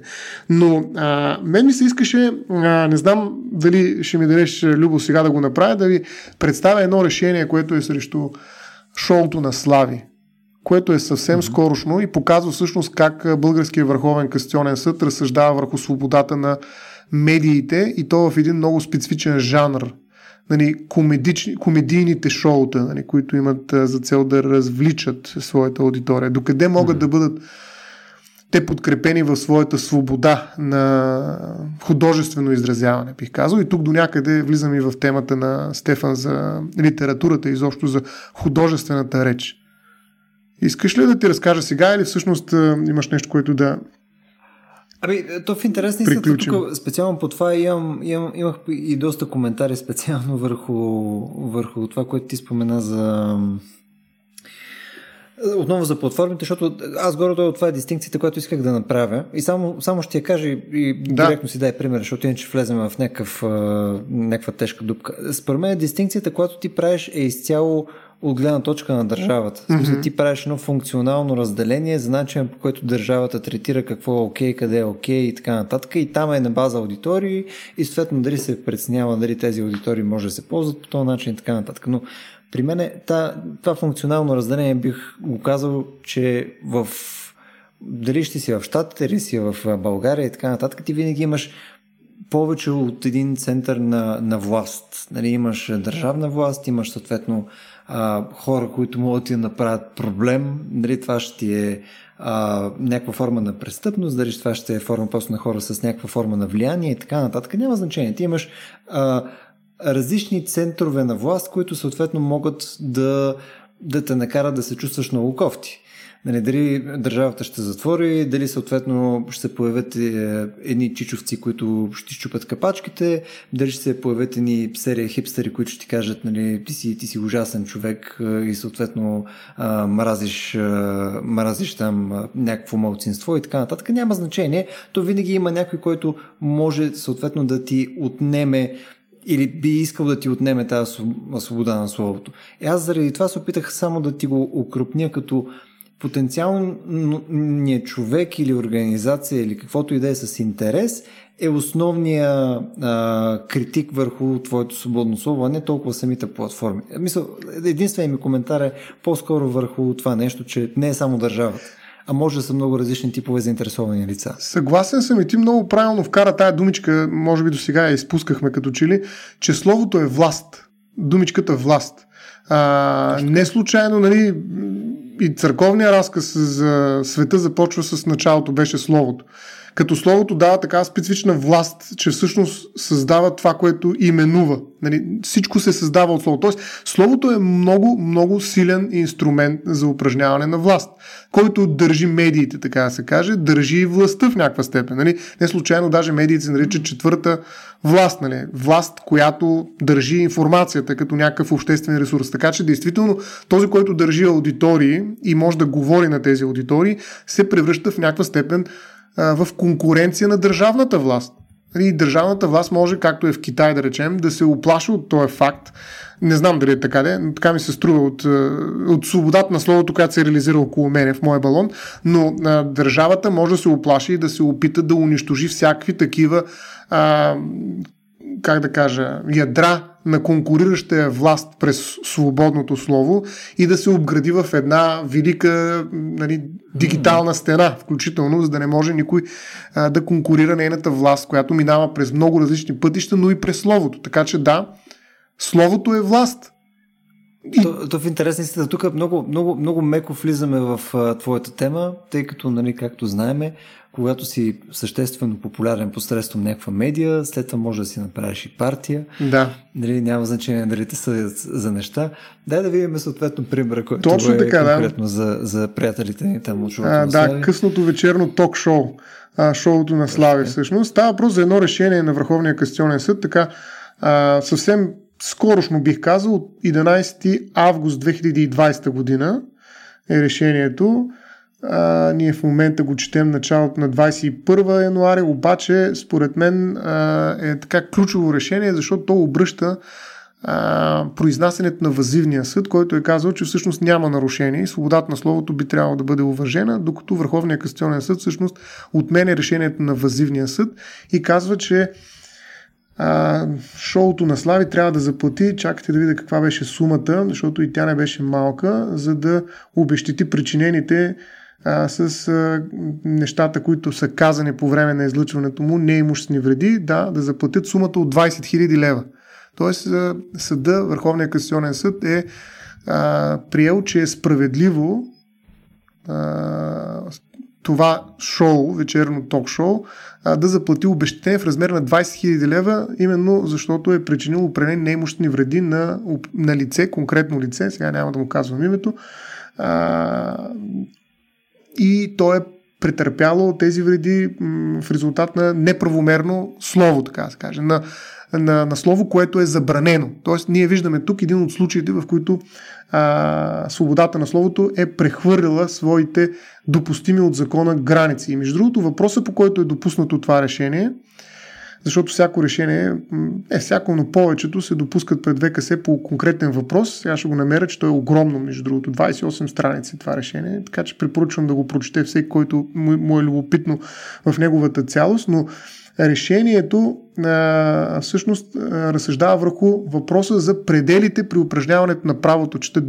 дословно, а, пределите при упражняване на правото свободно да се изразява мнение и на лице ли е превишаване на тези предели при изказани негативни оценъчни съждения, засягащи конкретно лице. А, като става въпрос, разбира се, за а, така, произведение на сатиричните жанрове, каквото е това ток-шоу. А, то е обединено в а, така наречената карикатура, шарж, фейлетон, анекдот, епиграма, тая поредица, а, като е казано, че е недопустимо да се ограничава свободата на творчеството, свободата на творчеството, забележете, което е малко по-различно от свободата на словото, а, тъй като това го е приел възивния съд.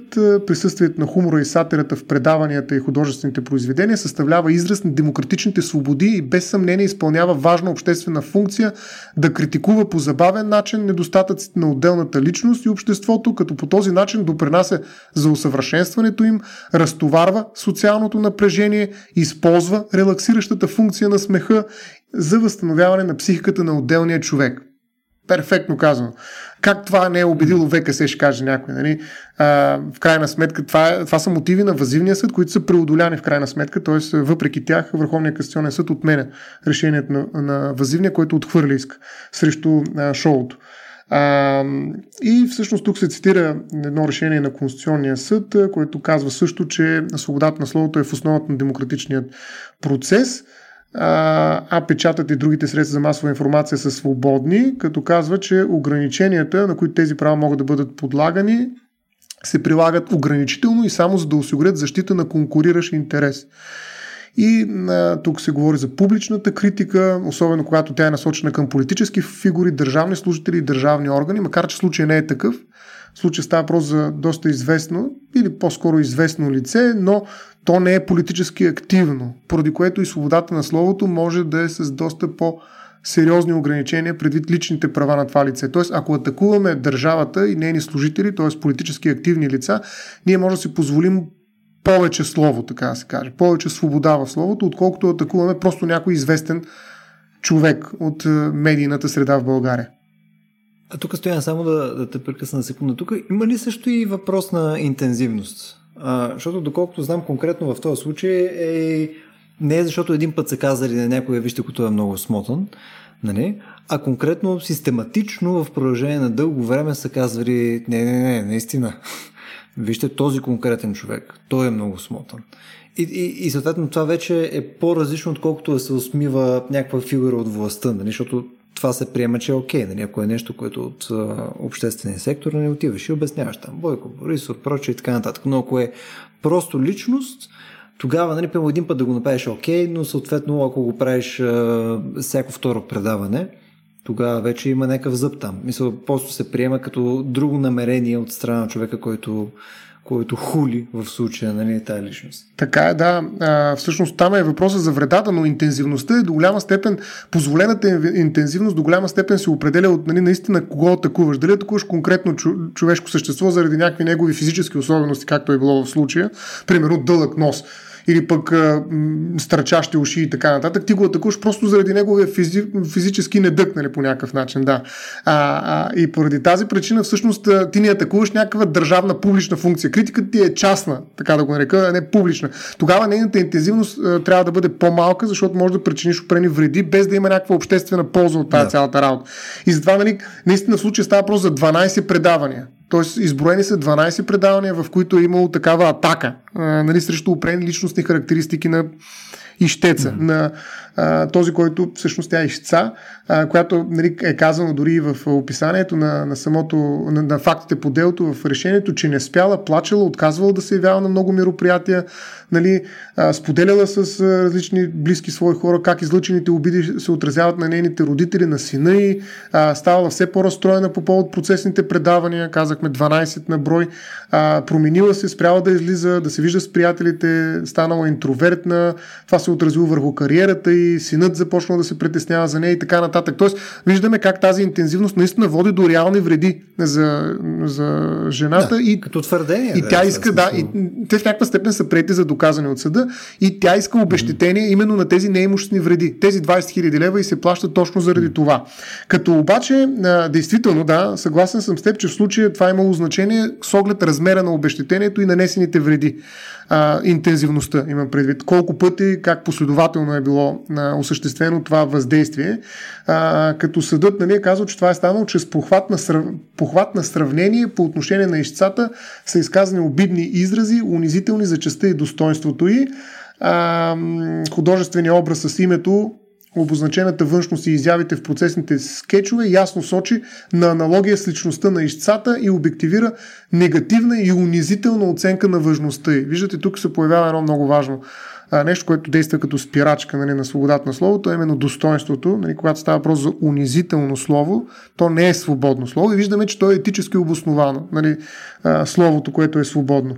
И, нали... Да, аз имам тук един въпрос, между другото, да? смисъл, защото аз не съм толкова запознат с конкретни случаи, защото с теб го дискутирахме просто случайно в един от предишните ни разговори, там преди, преди да записваме. А, щеше ли да е по същия начин, ако беше смешно?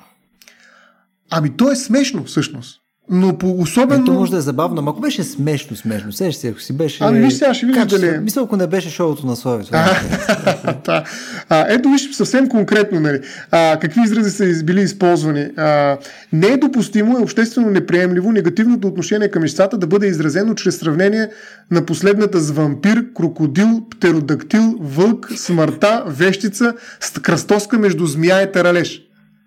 Нали, смисъл, ето смееш се в момента. Значи има нещо смешно, нали, нали, да кажеш за някой, че е кръстоска между змия и таралеж. Нали, смисъл, а, има елемент на художествено майсторство, каквото и да значи това, но то е злобно, то е зло, така да се каже. Ето етичният компонент. И ти всъщност защо наричаш някой, а, примерно, ходил да се, да си прави операция, защото за трети път спечелвал конкурса за на змия, най-грозна змия в гората, примерно нещо такова. Защо правиш тази шега? Той е шар с каква идея има? Нали? А, има ли нещо, да. което а, ще продължи като разговор след тази смешка и ще даде някакъв а, бонус за, за обществото ни, за, за мен да. като зрител, за теб като актьор и така нататък. Тоест, каква е идеята на, на, на този разказ по този начин направен, нали, този шарж? Нали? То просто атакува, нищо повече. Да, ние се смеем, по-скоро се подиграваме на човека заедно, нали, някой като се спъни и падне. Нали, това изобщо не е хубаво, обаче се смеят много хора. Хич му е смешно, той ето е паднал. Но... Между другото, стояне е още по-зле. Мисля, още по-зле, отколкото го описваш. И позволи ме да ти да, го опиша да. аз, защото знаеш, че винаги имам тенденция към, към лиричното. В смисъл, това, което се случва е, освен, че съответната дама там бива нахулена, съответно с тези неща и така нататък, и т.е. цел смиване, то пък е, нали, случва се конкретно от предаване, което по, по, по презумпция не е от най-забавните предавания на света, обаче все пак нали, имат някаква наченка на забавност, но не е абсолютна и заради това нещо, освен че жената страда, освен че те не са прекалено забавни на момента забавни, съответно все пак има някакво разплащане, защото нали, някакви 20 хиляди лева обещетение. Значи цялото това нещо, че съответно жената бива нахулена, бива обещетено с някаква сума, което нали, не е фундаментално фантастична сума нали, за, за, за плащане на неща. Де, факто, ако сметнем 12 епизода, нали, разделиме 20 хиляди на 12 епизода, значи на епизод имаш грубо казано по колко? По 1800 лева, грубо, нали? Плащаме, за да може да храниме жената нали, по този така грозен начин. Тоест... Но ето цялото нещо просто е така, е, една картина на никой не е спечелил и всичко е много неприятно.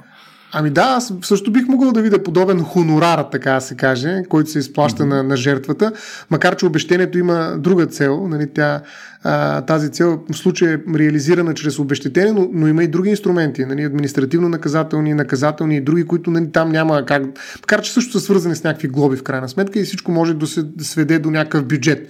Така се каже, аз мога да си позволя свобода, защото имам пари. Нали, ако нямам 20 000 лева, бих ли могъл да бъда свободен в. Нали, да, всъщност тази свобода надхвърля някакви граници, но това е свобода отвъд свободата, за която трябва просто да можеш да си платиш. Нали, това има го този елемент на а, цинично а, така, прехвърляне на някакви граници. Е даже, да, да, но, но, но по-скоро аз не бих акцентирал върху сумата конкретната, която е изплатена, върху аргументите, които са дадени от а, сезирания състав на ВКС. И тук ще присключа с един единствен последен цитат, защото тези аргументи според мен са любопитни как разсъждава съда и всъщност ако някой тръгне да прави ново такова дело, нали, ще вече ще има прецедента на това и ще може нали, да си вземе хонорара, така да се каже, това дето а, е бил представен като някакъв фикционен образ, нали, N брой дни и някой е печелил за негова сметка, защото междувременно са пускат ни реклами, които струват пари. Така че тези образи mm-hmm. привличат аудитории и аудиториите се хранят нали, с та релаксиращата функция на смеха, която е за сметка на подигравки по отношение на конкретно лице. А, така че прочитам го и наистина завършвам този казус. Той е много голям наистина и като текст, а, но мисля, че тази част е най-важната от него. Не са на лице данни по делото ищцата да е политик или държавен служител, натоварен с административни правомощия. Казахме защо, защо това е важно. Упражняваната професионална дейност като актриса, модел, певица, рекламно лице, продуцент, извършваната обществена дейност в областта на изкуството и културата а, налага извод, че ищцата е публична личност. Т.е. тя е публична личност без да е политически активна публична личност. Границите на допустимата критика на публичните личности са по-широки, но само доколкото изявленията засягат въпрос от обществен интерес или не се унижава достоинството на, ком... ментираното лице или не се засяга частта му с изнасяне на невярна, позоряща информация. Негативните оценки на личността на ищцата, обективирани в процесните изрази и изразни средства, не са свързани с въпрос от обществен интерес и то с външността и на, а, на ищцата, нито са част от обществения дебат по значим за обществото въпрос. Тоест, когато става въпрос за чисто подиграване, за да можем ние нали, да привличаме някакви аудитории, които в някаква степен имат нуждата от това да се подиграват и това ги разтоварва, ние нямаме нищо, което да оправдае подобна свобода на словото. Това казва съда всъщност. Тоест, винаги когато и виждаш как инструмента свобода на словото се оказва политически натоварен. Тоест, какво означава това, че медията е свободна, дали е вярно това? Само когато преследва някакви политически цели и по-меко казано, когато преследва общественото благо. Нали, под една или друга форма. Тоест, какво се оказва, че всъщност моята свобода на словото е телеологична и тя е обвързвана с една концепция, която е етическа по своето съдържание, с представата ни за обществено благо. Ами ако общественото благо е да а, разобличим всички, които имат дълги носове, тогава не ще се окаже, че тази свобода ми е дадена. Но тъй като това не е общественото благо, т.е. ние преди да започнем да говорим за свобода на слово, трябва да изясним кое е общественото благо. Общото благо. Тук, между другото, едно важно нещо, между другото, което в момента, в който каза телеологично, а, искам само да се върнем малко към оригиналния ни разговор, преди да отиваме в шоуто на Слави. А, и тук ще искам и Стефан да, да се включи в нашия тук диалог от последните 20 минути. А, на мен това, което ми е а, една от точките отново на разделение, което никога няма да се изморя просто да я посочвам във всичките ни разговори с тебе, Стояне, е рази... основните разлики просто в подхода, когато мериме а, блага.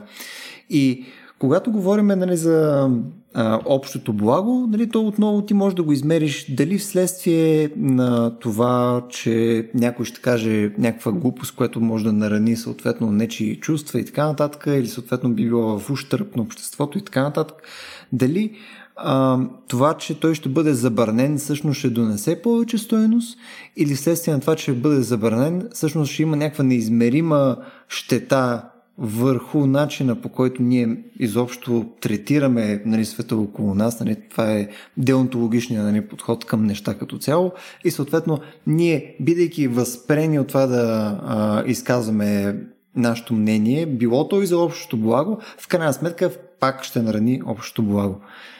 Е, това ми е, мисля, че любимата тема всеки път, когато говорим особено за някакви такива малко по-абстрактни концепции, като включая и свободно слово. Ами, това е големия въпрос в момента. Не, наистина, дали да оставяме да, да се ширят мненията или да, да, да ги да, да трием манипулациите. Дали да оставяме такива мнения, всъщност, които биха ни помогнали да прозрем манипулативния потенциал на речта или да не разчитаме, че масата човек, човеци имат такава способност да разобличат този потенциал и да го изтрием вместо тях. Мен ми ще да се хвана за това, което Стоян каза за, как да наречем, свободата на бърщолевенето и да каже, може би единствената свързана ключова дума, която не споменахме до сега, защото говорихме за свобода на словото, свобода на информацията, свобода на творчеството, Стоян каза, а, свобода на медиите, впрочем, а, забавен факт, а, Китай е на 177 място по свобода на медиите от 180 държави по съответния индекс и е втора световна економика. Тоест целият този, цялата хипотеза, че тук сега ще присъединим Китай към свободния свят, ще почнем да търгуваме с тях, те ще се покачат економически и лека по лека сами ще си приемат демократичните ценности, е отишъл отдавна по дяволите. Напротив, Китай се възползва от економическото си израстване, за да затяга още повече наратива в къщи. Но това, което не засегнахме до сега е свободата на мнението. И, и въпросът е, е същия като със свободата на, на словото. Дали тази свобода на мнението е, е самоцелна? Дали аз мога да я използвам, за да имам каквото и да е мнение? И отговорът Естествено е, е, е не. Свободата на мнението, като свободата на словото, не е вписана в закона, за да можеш ти, Стояна или ти, Любо, да имаш каквото и да е мнение. Примерно, аз като поставям няколко мнения, няколко произволни мнения едно до друго, ще ни направи веднага впечатление, че те не са равни по стойност, ако ги поставим в какъвто и да е наратив на общото благо. Примерно, аз мога да имам мнение, че Стоян е красив и умен, може да имам мнение, че Бойко Борисов е добър премиер и може да имам мнение, че трябва да легализираме проституирането на малолетни, защото аз искам да правя секс с деца.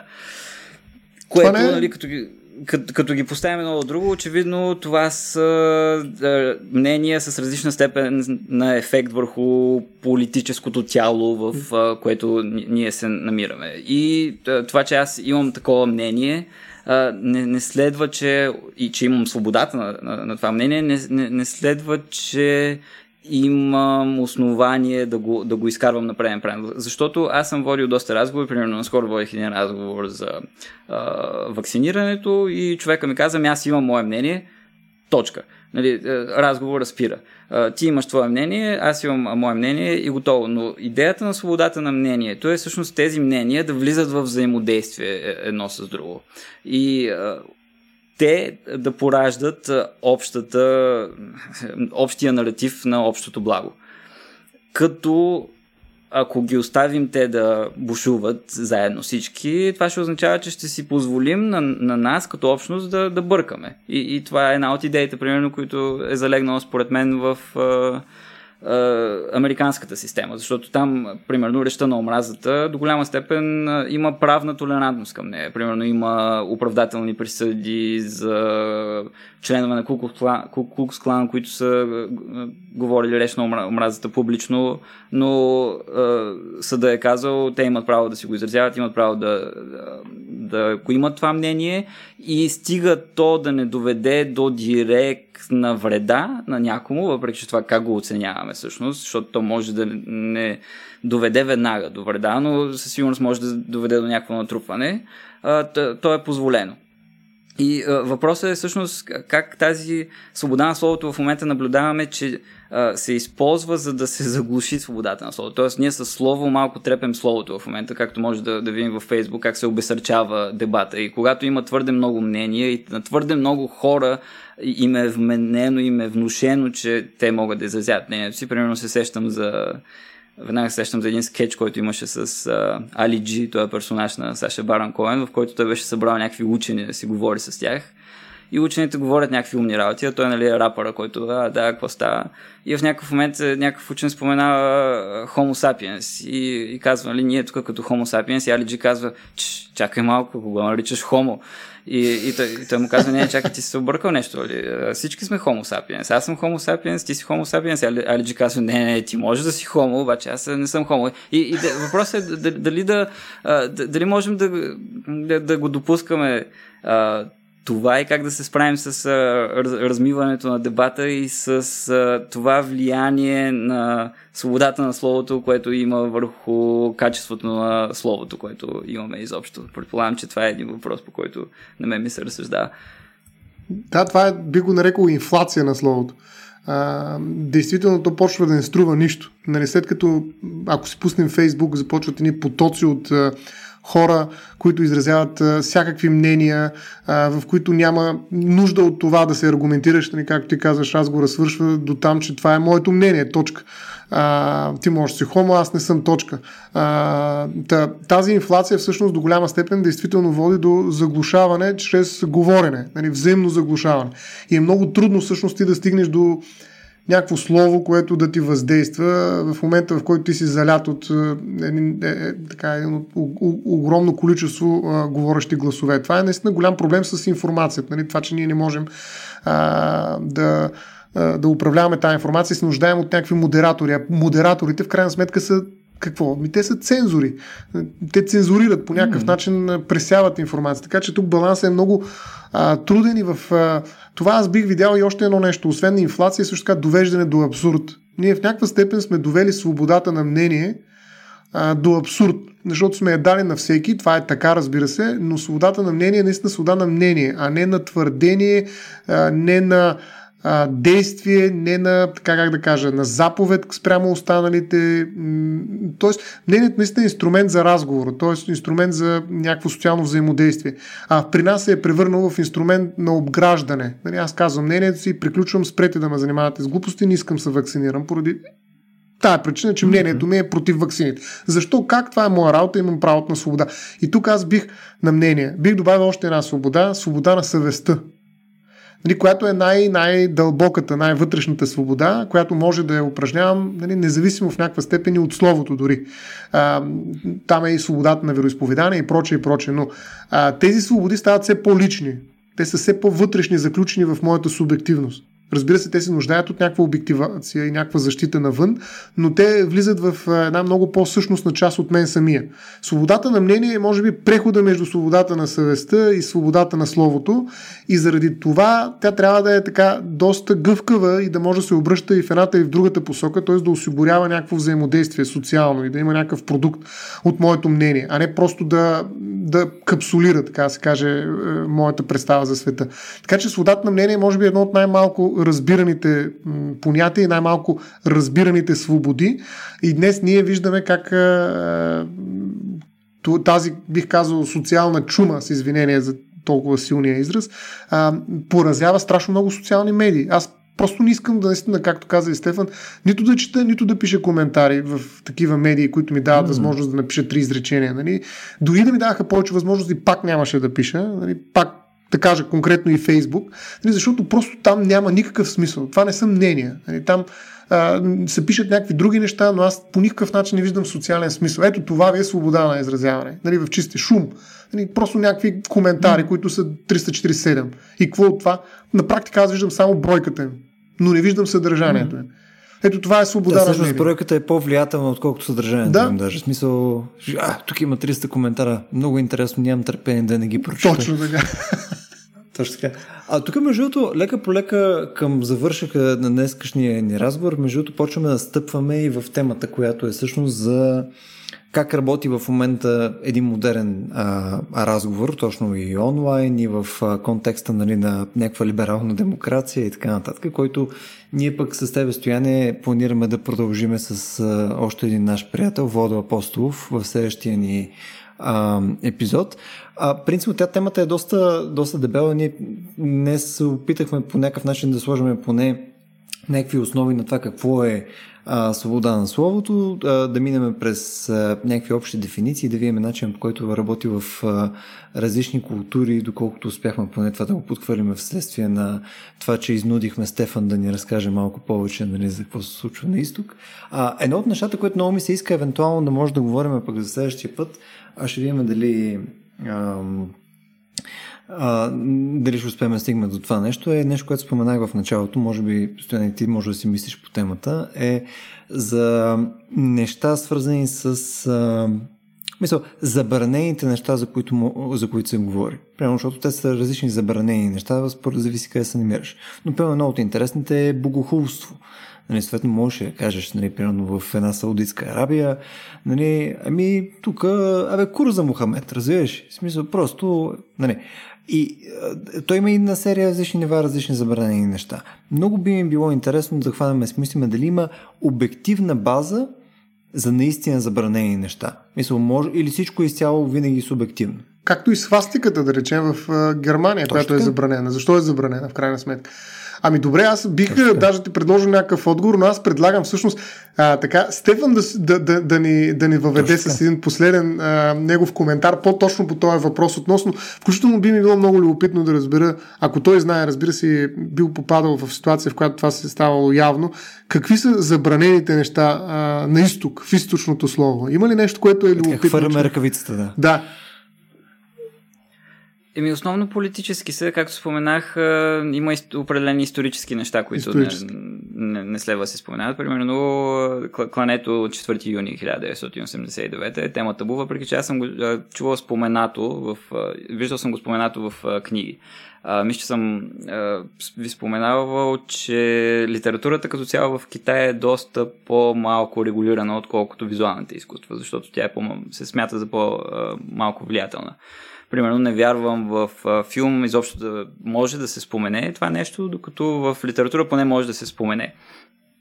И докато то може да се спомене, то е някакво събитие, което се е случило, някакви безредици са имали там и властите са се намесили за да уредят безредиците. Това е официалния наратив, ако изобщо той се споменава. Но, примерно, това е покрито. Аз имам приятели, съученици от Китай, т.е. са студенти, а, които не знаят нищо за, за, за това нещо. Чували са там, че нещо се говори за тая дата, но не, не знаят за това. И не и е се интересуват. Се... И не, не се много интересува, да. Uh-huh. И също попиват официалните наративи. Примерно на мен ми беше много трудно да си говоря с приятелите си за това какво се случва в Хонг-Конг, защото там имаше много силно попита официална линия, която беше твърде тясно избирателна и твърде бягаща от, от същественото, което е също нещо много интересно, че всъщност пропагандата в Китай много често не лъже, но, но, но избира много тясно и, и... Да, селективни истини. Да, да селективна истина е, е добър термин. Но е важно да се спомене всъщност, че а, примерно много, много хора се изненадват как така има китайски писатели, които толкова свободно пишат за културната революция. А, и има някаква, някаква времева граница, културната революция 66-76, от, след която, т.е. зад която вече нещата са други. Примерно модерната китайска държава сега Народната република е от 49-та година, но се смята, че след смъртта на Мао, 76-та година, започва някаква нова история. Всичко, което се е случило преди 76-та година, вече е загърбено и е признато като грешка до някъде и може да се говори срещу него, стига да не се говори срещу партията като цяло защото партията си е една и съща. Но за някакви периоди, които се случвали преди 76-та, преди 49-та, си има пълна свобода. И примерно аз смея да кажа, че за китайската културна революция са изписани много повече и по-стойностни литературни произведения, отколкото ние имаме за върлите времена на българския социализъм, примерно. А, така че това е много добре обговорено там. А, другите неща са наистина свързани с а, а, този стремеж да се представи Китай в добра светлина и това е а, всъщност много често работи срещу тях защото те с всички сили опитват да наложат мека сила, както щатите много умело и ефективно са постигнали последните няколко десетилетия и те са влиятелни по цял свят с културата си. Китай също иска да го направи това и иска да го постигне с централно регулирана, пропагандно цензурирана версия на себе си което е резултата от един такъв напън и резултата всъщност от това да не оставиш индивидуалните творци да изразяват себе си, а да мине през хиляда пласта на предложения. Ами тук не може ли това малко по-красивичко, ами тук не може ли това малко да го изрежем и накрая се появява един а, стерилен булшит, а, каквото е повечето китайско мейнстрим изкуство. А, та, ся, Комитетното изкуство, да. Да, ся, всякакви такива неща, като не знам, примерно в 7 години, ма той имаше там, интересно, аз пак споменавам 7 години в Тибет, там имаше една сцена, в която китайците отиват в Тибет и изобщо не бърскат какво става в... А, за какви са им обичаите, какви са и каква им е религията и влизат двама китайци и някакви монаси са правили мандала там, са сипали пясък продължение на няколко часа, за да ги посрещнат и китайците я, я потъпват тая мандала и са някакви супер зли, но там а, това беше много интересно, защото аз просто после четох, че нали, филма е по книга и всъщност в книгата така сцена няма. Та във филма са малко укарикатурени тези китайски войници и са показани като почти недостоверно зли. Което пак, пак прави лоша шега на, на... Това е малко западната пропаганда, нали, която mm. също имаме и за, за която също може да, да, да. да говорим много. А разкажи Но... за то, разкажи за пропагандния хип-хоп. А, също да. Ами, значи... Чудах се дали ще, дали ще го споменем, да. Бях, бях забравил за това. Ами, от време на време в Китай се появяват разни субкултурни течения които, по мое наблюдение, властта наблюдава внимателно, защото колкото и малки да са те, в Китай, нали, все пак е голямо нещо. И преди няколко години е, хип-хопа става нещо много, много сериозно в Китай. Появяват се много групи, много изпълнители, които започват да, да, да правят хип-хоп и започват да стават много популярни. И сега, доколкото съм чел, ако не съм попаднал на някакви е, недостоверни източници, отначало реакцията е това нещо малко да се, да се замаже, да, да не се позволява на, на този стил да получава твърде голяма гласност защото хип-хоп, както знаем, той е свързан с бунтарство, с, с предизвикване на авторитетите, с не, не, не вяра на основните линии на наратива, с разкази за това как а, младсинствата са малтретирани от мнозинствата и така нататък. Всичко, което Китай не го ще.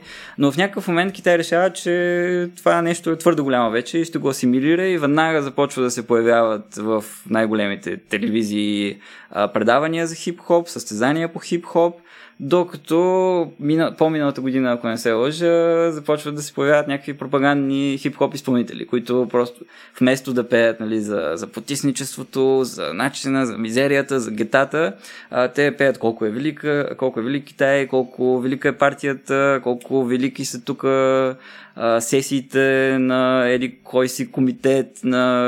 на да, да, да, имаше го това в текста. Ще ви пратя линка да, да го изгледате. И, а, между, да, да, да. Защото то беше за...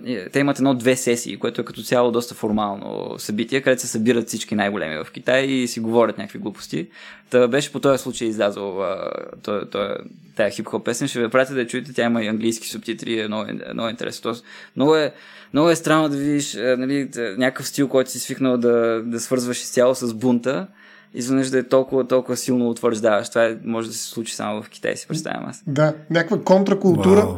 контракултура, която се е превърнала в някакъв политкоректен рап, нали, което е доста, да, а, ами, доста добра метаморфоза. Много... Добри са китайците, да. Много, да. много интересно. Много Нещо са добри такова. в асимилирането mm-hmm. китайците. Те това, това правят, нали, понякога замазват, но, но по-често гледат да асимилират което е много интересна стратегия. Нали? Mm-hmm. Ти малко си кривнал тук и ние няма да те отрежем, ами ще си кажем, ела, ела тук, искаш ли малко тук, да ти дам, да дадем малко кинти, да ти сложим малко грими, да влезеш малко в нашия наратив тук, искаш ли тази работа да я направим? Mm-hmm. Представяш ли това е такова брутални социални промени, реформа, пенсионна реформа. Искам да го чуя това. Ще го пратя. Точно така.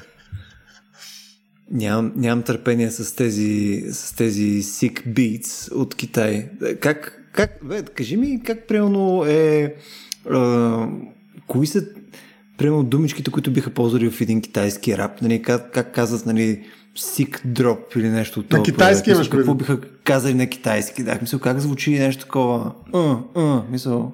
Да, между другото, аз съм гледал много такива а, предавания и интервюта с хип-хоп, защото ми е интересно явлението, обаче те да. използват някакъв... Мислим паразитните неща. Използват някакъв жаргон, който аз не, не, не сващам изобщо. Ням, нямам никаква представа какво става. А, то това е нормално, ние не го сващаме на български. Те, те, те, те заемат доста от американския хип-хоп. Има някакви неща, обаче аз си с а, новите тенденции в американския хип-хоп не съм запознат така че нямам представа. Но е интересно, защото... То това е хип-хопа, бе. Пееш нещо, което никой не разбира. Но го пееш да, с на... гняв. С хъс. Да. Не, то не е, то не е с лошо, то е с такова, с праведна, с праведна ярост го правиш. Не е. Да, пропаганда когато го пееш и... за качествена промяна нали, в нашето общество. Също е интересно, първоначално е имало такива колебания за научната фантастика, защото научната фантастика почва да си пробива път в мейнстрима в Китай и отначало има някаква съпротива от страна на официалните власти срещу, срещу това, защото научната фантастика малко не може да, да ги хванеш с пътите, нали? тя може да те, да те критикува, пък ти да не разбереш и това е много опасно. А, обаче в някакъв момент осъзнават, че това е един доста сериозен и мощен културен продукт, който може да се изнесе и прегръщат идеята да се твори е, научна фантастика с е, китайски облик.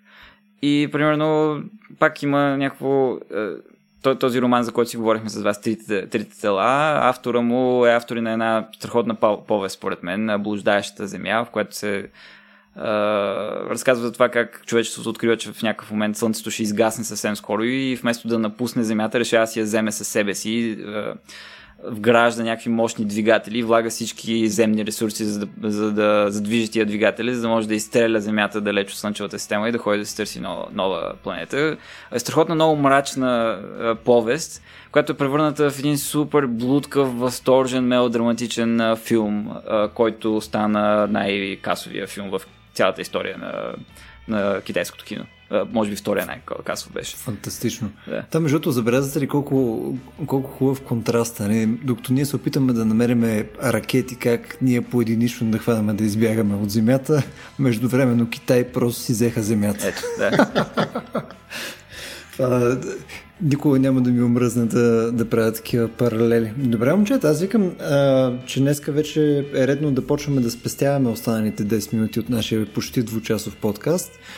И все пак да оставим нещо и за следващия епизод, където да захванем тия теми, които преди малко, преди малко споменах. Тук ще е интересно, между другото, прочета и на Владо следващия път, който пък е малко повече в политическата сфера от нас и евентуално би било интересен коментатор на западни и прочие влияния върху свободно слово и така нататък.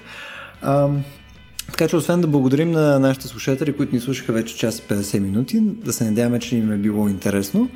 А, Съответно, ако имат препоръки или идеи по начин, по които може да водим тези разговори по-добре или теми, които биха им били по-интересни, нали, нека се чувстват поканени, нали, чувствайте се поканени хора, които ме слушате в момента, а, да ни а, пишете в нашата Facebook страница или а, в а, нашия Discord сервер. Напомням, достъпът до Discord сервера ни е посредством Patreon. Ако сте наш а, в patreon.com slash а, получавате автоматично и инвайт за, а, за него. И а, като цяло сме доста хепи, ако го направите. Смисъл, нали? Харесваме пари. Гордо това е. Благодаря, че ни слушахте. До следващия.